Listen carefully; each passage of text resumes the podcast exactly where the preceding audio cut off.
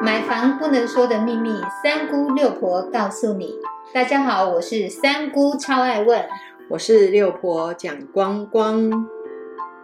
买房一百问第三十三问：房屋坐向有哪些优劣势？赶快来听一听六婆分析。我们要先来了解哦，东西南北到底是指向哪一个面向？有很多人居然不知道南边是哪一边，北边是哪一边，东边跟西边更是搞不清楚。我们要来了解台北，那就是北向。好，屏东就是朝南的方向，西就是面海。我们有西半，就台湾来讲，它其实有北半部，而我们有东边的一个部分，大概就是台东的一个方向。那西边的部分呢，就是所谓的沿海的部分，可能是台南呐。哦，这边一路往上就是一个大的方向。那我们来讲，坐什么朝什么，要怎么去看？你的屁股这个后面就是你的座位的座。比如说你是坐北朝南，你的屁股的方向就是北边。边，你脸的方向就是南边，它这个叫做坐北朝南。如果是坐东朝西，就是太阳出来的部分地方，就是你的屁股的位置，往前看。朝西，你的脸的面向那个西边，那就是朝西。这个就是坐向的思考，大家可以了解的部分。如果你是朝南的部分，有什么样的优劣势？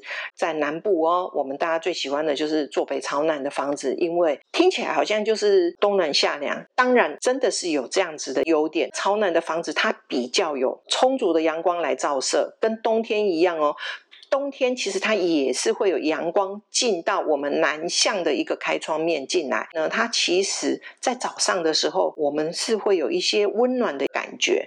只要把整个窗户打开，它的对流就非常非常的棒，而且它是可以保持干燥的一个部分哦。然后，其实朝东的房子早上就会有一个太阳光的一个照射。如果你想要提高它的睡眠品质，如果每天早上哎呀太太阳一出来，太阳光就已经照。进来，那你觉得这个阳光真的太刺眼了？其实我们只要加装一个不透光的窗帘，这个问题就解决了。然后再接下来，我们来了解西向西晒的问题。这个一般来讲，对西向的房子，我们所会去抗拒的。但是朝西的房子真的是问题吗？六婆来提一个很简单哦，来解决西晒。如果你今天你的卧室啦，或者是你的客厅啊，刚好是面朝西的部分，我们可以在外面加装一个遮光帘，这样子它的。阳光就不会直接照到我们的室内来，我们就会避免掉阳光直接照射的问题。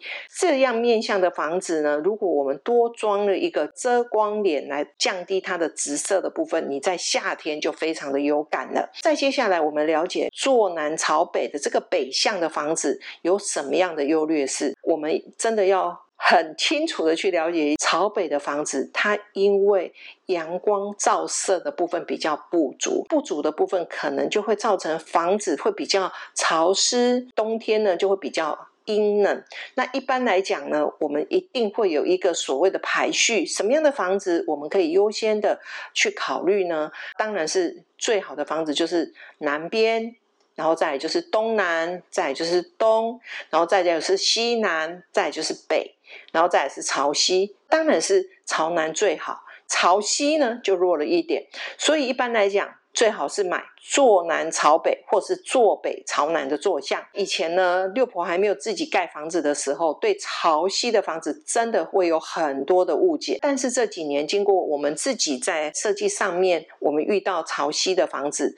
很多都是可以用设计规划来避开它西晒的问题。那因为在高雄，其实你要买到一块土地，全部都是南北坐向，真的也是可遇不可求。当然，我们今天来做一个。设计上面包括我们的外墙的呃 double wall 的一个批复啦，哦，就是我们做双层墙的一个部分来批复，或者是我们做一个阳台退缩的部分，让阳光是不会直接直射到我们的房子里面。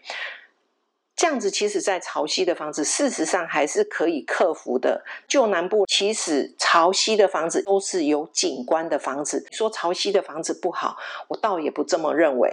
所以呢，我们要来了解，只要建设公司对潮汐的房子，它是有过规划，而且是很愿意替客户多着想一些，不管在开窗或者是在规划的部分，多用一点心。六婆想，每一个面相都是非常好的房子。